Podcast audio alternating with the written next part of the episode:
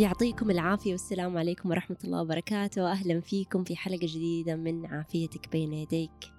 اليوم رح نتكلم في موضوع له علاقة بإحنا والكون. إحنا والكون مرتبطين لكن اليوم رح نتكلم تحديدا على علاقة الإنسان بالفصول الأربعة. وعلاقة عافية الإنسان بهذه الفصول. بالعادة كانوا زمان الناس مرة يعرفون ويستوعبون تأثير الفصول عليهم لأن كانوا عايشين مرة قريب من الطبيعة. يعني لما يصير الجو حار يتأثرون لما يصير بارد يتأثرون بشكل كبير لأنه بالفعل كان هذا الشيء يأثر على نمط حياتهم بالكامل. لكن إحنا هذه الأيام فضل الله عز وجل ثم التكييف والمباني المغلقة والعوازل والأمور اللي إحنا حاطينها في بيوتنا والموية الدافية والأكل المتوفر طول الوقت الحمد لله مو كثير صرنا نحس بتأثير الفصول علينا. لكن هذا مو معناها أن الفصول ما تأثر علينا. الفصول الأربعة في الجو تأثر علينا تأثير كبير. إحنا ما نحس بهذا التأثير هذه الأيام عشان كذا ما نستوعب إيش التغييرات اللي لازم نسويها عشان نتناغم مع هذه الفصول وما تأثر علينا بصورة سلبية وما يأثر علينا التغيير بصورة سلبية بل يكون عندنا مرونة ونتفاعل مع هذا التغيير بصورة إيجابية. خليني أعطيكم مثال. زمان كانت بعض المحاصيل ما تتوفر إلا في بعض الفصول ودائما إحنا نعرف أنه هذه المحاصيل لما تتوفر في هذا الفصل معناها هذا المحاصيل مفيدة للجسم في هذا الوقت. اللي صاير الآن أنه المحاصيل ما شاء الله متوفرة طول الوقت فصار الإنسان يأكل أكل الصيف في الشتاء وأكل الشتاء في الصيف وهذا الشيء بدأ يسوي أعراض سلبية في جسم الإنسان. مثلا لما الإنسان يأكل قمح مرة كثير فصل الصيف الإنسان فجأة راح يلاحظ ثقل زيادة وزن وأحيانا كثير ممكن تبدأ عنده حساسية من الجلوتين وغيره. لأنه القمح هو من الأكلات اللي المفروض الإنسان يركز على أكلها فصل الشتاء والخريف. لكن اللي حاصل الآن إنه القمح متوفر طول الوقت وصار الإنسان بدل ما يأكله مرة في اليوم في فصل محدد صار يأكله طول الوقت. طول اليوم. فهذا الشيء بدأ يسبب ارتفاع نسبة حساسيات الجلوتين زيادة الوزن كثير من المشاكل المرتبطة بالقمح.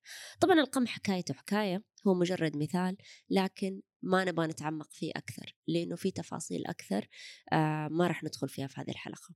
كم مرة حسيتوا أنه يا الله جلدي مرة ناشف مهما أحط كريمات دائما أعاني من الجفاف؟ وكم مرة حسيت أنه يا الله جيوبي الأنفية تعبانة؟ وما أقدر أتنفس بدون بخاخات.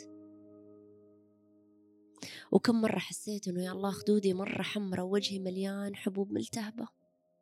طب هل لاحظت إنه ممكن هذه الأعراض تزيد في بعض المواسم وتخف في بعضها؟ قد مرة لاحظت إنه في الصيف تصير بعض المشاكل أسوأ من الشتاء؟ والعكس ممكن يكون صحيح في بعض المشكلات الأخرى. متطلبات جسمنا تختلف في كل فصل. عشان كذا نحتاج نتكيف مع الفصول من خلال تغيير طريقة أكلنا وحياتنا. للشيء اللي يتناسب مع الفصل اللي إحنا قاعدين نمر فيه. هذا لأنه أنت جزء من الكون وحتى لو كانت روحك من السماء بس ترى بيت الروح هذا هو الجسم والجسم جزء من هذا الكون. أصله تراب. يتأثر بحركة الشمس والقمر ويتأثر بالفصول الأربعة. هرموناتك وجهاز مناعتك عملها في الليل غير عن النهار وعملها في الشتاء غير عن الصيف. في علوم الطب الآيورفيدي يتم وصف الفصول الأربعة بهذه الخصائص. الصيف حار رطب الخريف جاف بارد الشتاء بارد رطب الربيع معتدل رطب. كل هذه الخصائص تؤثر على الجسم بصورة مختلفة. وزي ما تذكرتوا في اللقاء السابق لما تكلمنا عن مسببات الأمراض الستة لما يزيد أحد الخصائص في الكون أو في ال في ال في الأجواء نحتاج إنه إحنا نقللها في أكلنا وشربنا وحياتنا. ولما تزيد بعض الخصائص في أكلنا وشربنا وحياتنا وتكون متوافقة مع الخصائص في الجو تبدأ الأمراض تطلع. لأنه لازم يكون هذه الخصائص متوازنة. في أجسادنا بالتناغم مع الجسد وبالتناغم مع الجو والبيئة الخارجية. فمثلا في الشتاء الأكل يكون دافي. في الصيف ممكن الأكل يكون خصائصه باردة.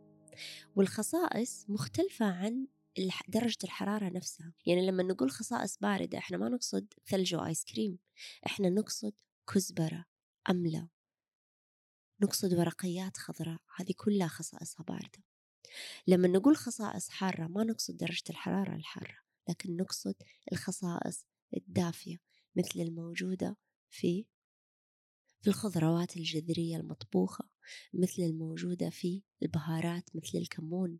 وزي ما ذكرت كل هذه الخصائص في الجو وفي الغذاء وفي الحياة تؤثر على جسمنا بصورة مختلفة لأنه برضو جسمنا كل واحد فينا عنده خصائص مختلفة. وللمزيد عن الدوشة والجسم والخصائص والأمزجة ممكن تتابعون دوراتي في الموقع الإلكتروني اللي رابطها أسفل الحلقة. خلينا ندخل الآن بالتفصيل في الفصول ونشوف كل واحدة من هذه الفصول إيش ممكن نسوي عشان نحافظ على توازننا فيها؟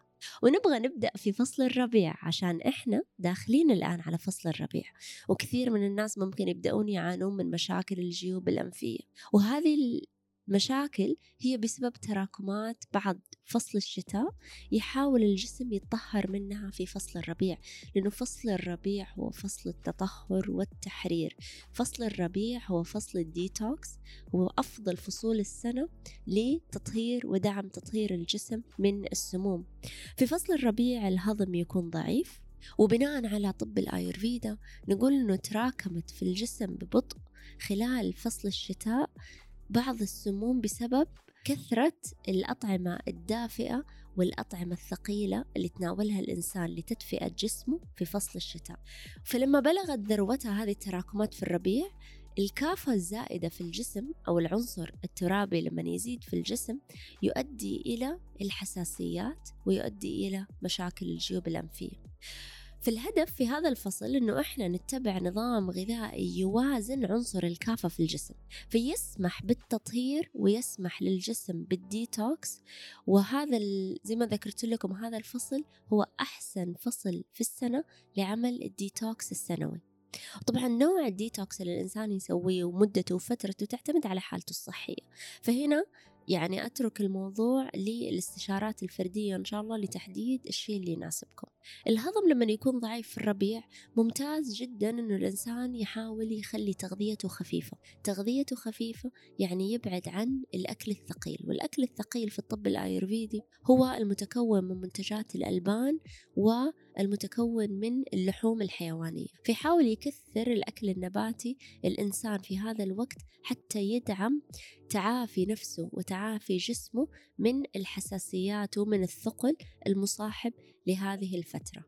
فبس عشان نراجع بسرعة الأطعمة اللي تكثر منها في هذا الفصل هي الورقيات الكركم البقوليات والأطعمة النباتية بجميع أشكالها وألوانها.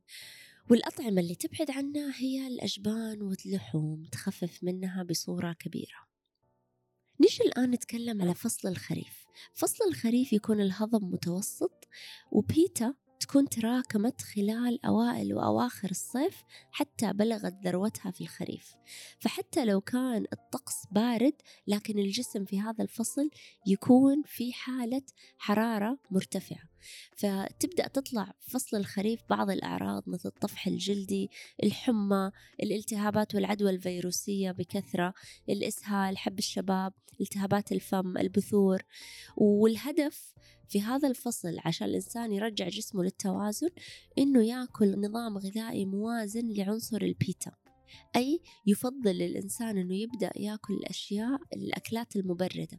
بعض الأكلات المبردة المشهورة في هذا الفصل هو مشروب الكزبرة. الكزبرة الناشفة لما الإنسان يأخذها كمشروب آه ينقع الكزبرة في ماء لمدة سبع إلى ثمانية ساعات وبعدين يشربه تساعد كثير على تبريد الكبد وتبريد الجسم في هذا الفصل وتخفيف الأعراض. الرمان هو ثمرة موسم الخريف فتناوله يوميا جدا جدا جدا يساعد الإنسان في التوازن في هذا الفصل.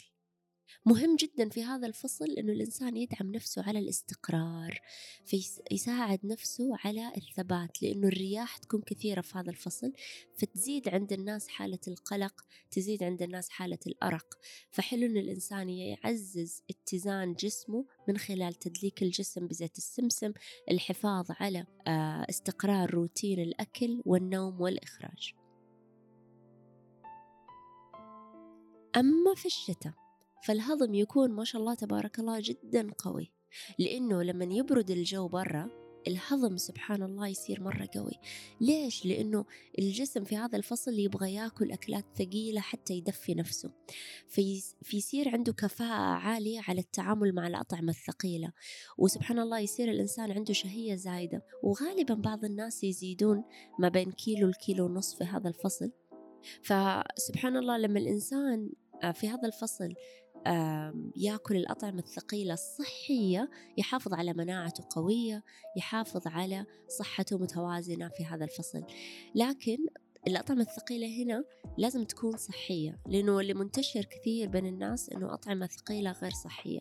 الأطعمة الثقيلة الصحية هي الأطعمة اللي فيها دجاج لحوم مرة أو مرتين إلى ثلاث مرات في الأسبوع.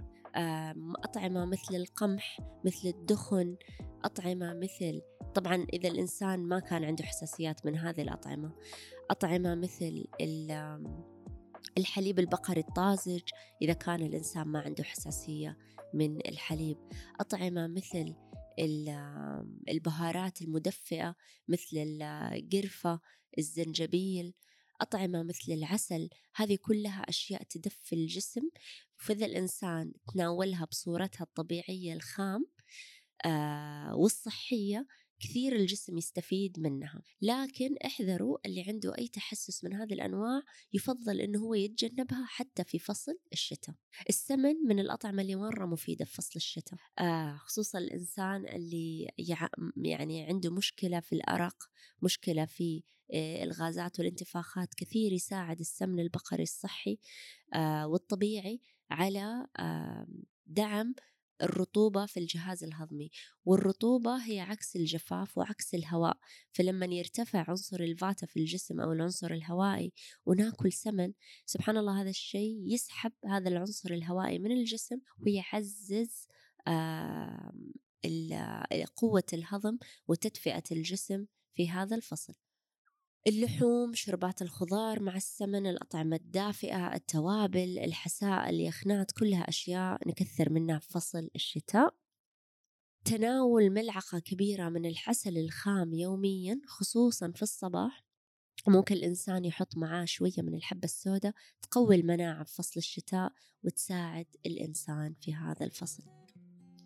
أما بالنسبة للصيف الصيف الهضم يكون ضعيف. فأنا زي ما قلت لكم الجو برا لما يصير بارد الهضم قوي ويتحمل الجو لما يصير دافي وحار يبدأ الهضم يضعف فلازم نبدأ ناكل نرجع للأكلات الأخف ونبعد عن الأكلات الثقيلة مثل القمح اللحوم وغيرها من الأكلات الثقيلة اللي ذكرتها في فصل الشتاء. يبدأ الإنسان يخفف منها في فصل الصيف يبدأ الإنسان يتناول الأطعمة الخفيفة النباتية الصحية حتى يتمكن من هضمها بسهولة. توصل آيورفيدا بتناول الأطعمة المبردة في الصيف مثل ماء الكزبرة وهذا مشابه لفصل الخريف. الفواكه الموسمية الخضروات الخضراء كثير مفيدة في فصل الصيف. طبعا مرة كويس إنه الإنسان فصل الصيف عشان يعادل ويوازن الحرارة اللي الجسم قاعد يستقبلها من الخارج إنه هو يبرد جسمه من خلال المشي في ضوء القمر النظر للزهور البيضاء شم الروز اسنشال اويل أو استخدام زيت الورد الأساسي. النظر للقمر ما بين خمسة إلى عشر دقائق كل ليلة يساعد يخفف أعراض ارتفاع الحرارة في الجسم مثل العصبية آه، الانفعال السريع والاندفاعية وفي الختام أحب أشكركم على متابعة هذا البودكاست للأخير وكثير كثير كثير آه يعني أكون ممتنة لدعمكم. لو أعطيتوني 5 ستارز وكتبتوا تعليق بعد أسفل الحلقة وزرتوا موقعي الإلكتروني www.embracinghealth.online واطلعتوا على الدورات والمعلومات المتاحة لكم في هذا الموقع حتى تدعمكم في رحلة العافية إن شاء الله بإذن الله. تذكروا في الختام أنه العافية اختيار وقرار فإن شاء الله يا رب كل يوم يمر عليكم تزيدون عافية تعافي ووعي وجمال بإذن الله عز وجل. يعطيكم ألف عافية وإن شاء الله يومكم سعيد يا رب.